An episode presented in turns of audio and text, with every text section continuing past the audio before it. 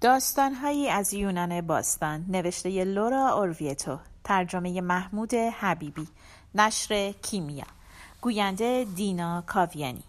هلن و منلاس، بخش دوم. جارچی با شنیدن دستورات پادشاه برای پیدا کردن شاهزاده ها و پادشاه ها و قهرمان ها شروع کرد به دویدن در سرسراها و تالارهای قصر، توی تمام خیابون ها و میدون های شهر. خاستگارا بعد از شنیدن اطلاعیه جارچی فوری در تالار بزرگ جمع شدند. همشون با بی‌صبری از همدیگه میپرسیدن کی میدونه تصمیم پادشاه چیه؟ یکی دیگه میگفت خبر دارین کدوم یکی از ما به همسری هلن انتخاب شدیم؟ اولیس هم همراه بقیه شاهزاده ها در سکوت به انتظار ایستاده بود. کمی بعد شاه وارد تالار شد. پشت سرش دخترش شاهزاده خانم هلن با موهای طلاییش پیدا شد. شاه رفت و روی تختش نشست. شاهزاده هلن هم کنارش ایستاد. دختر زیبا جامه سفیدی پوشیده بود و مثل غنچه هایی که روشون برف نشستن می درخشید. تیندار شاه خطاب به خواستگارا گفت شاهزاده ها، قهرمان ها، دوستان من، امروز قصد دارم از بین شما خواستگارانی که اینجا جمع شدید همسری برای دخترم هلن انتخاب کنم. اما اول باید از شما دعوت کنم که در حضور من و هلن همتون یک سوگند بخورید.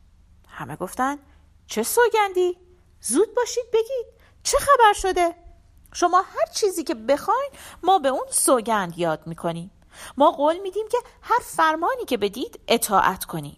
ما آماده‌ایم سوگند یاد کنیم. شاهزاده ها همشون بیقرار این بودن که بشنون حرف پادشاه چیه.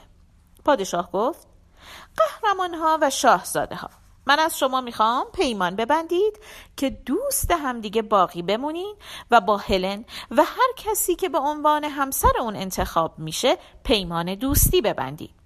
بذارید خدایان شاهد این پیمان باشن که هرگز علیه همدیگه یا علیه من نمی جنگید. برعکس قول بدید که متحد باشید و علیه هر کسی که قصد داشت هلن رو از شوهری که من امروز براش انتخاب می کنم جدا کنه بجنگید. آیا سوگند یاد می کنید؟ خواستگارا یک صدا فریاد زدن همه سوگند یاد می کنیم. بعد تیندار شاه فرمان داد که چند تا بره و بز کوهی بیارن. بعد جام‌های طلایی رو از شراب قرمز پر کردن و به شاهزاده ها دادن. در همین حال هم شروع کردند که چند تا ورد مقدس بخونن. همشون میگفتن ای پدر ژوپیتر، ای خدای خدایان، ای قادر پرجلال، ای خورشید، ای ماه، شما پیمان شکنان را مجازات کنید. ما همه سوگند یاد می‌کنیم که در دوستی با یکدیگر ثابت قدم بمانیم، دوستان پادشاه اسپارت باشیم، دوستان هلن و همسر او. سوگند یاد می‌کنیم علیه هر آن کس که جسارت کند هلن را از همسرش جدا کند یا دسیسه‌ای جهت ویرانی مملکت او تدارک ببیند با یکدیگر پیمان اتحاد ببندیم. بعد از اینکه این سوگند نامه رو خوندن، شاه گلوی بره ها رو با تیغه تیز خنجر خودش برید و خواستگارها هم جام های شراب رو به افتخار این پیمان بالا بردند.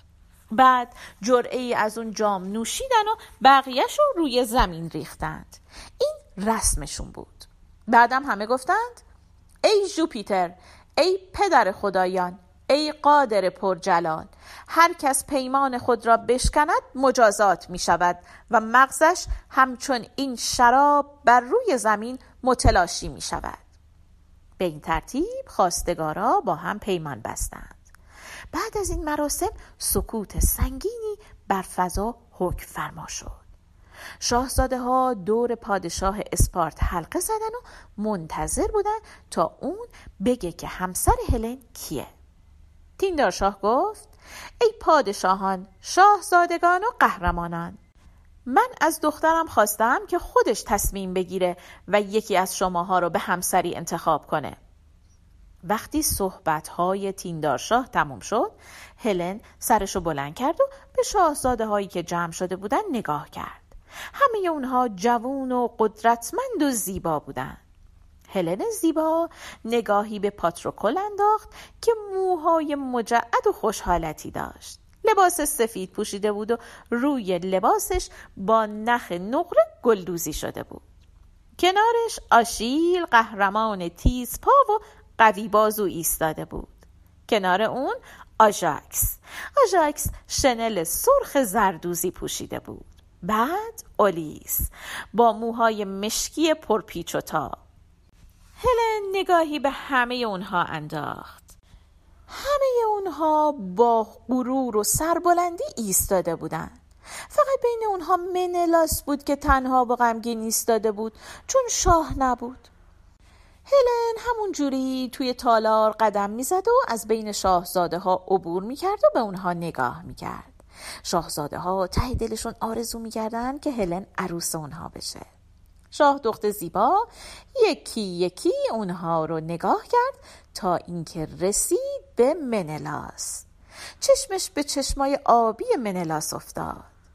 هلن همون موقع گفت: پدر بزرگوارم، من شاهزاده منلاس رو به همسری انتخاب می کنم.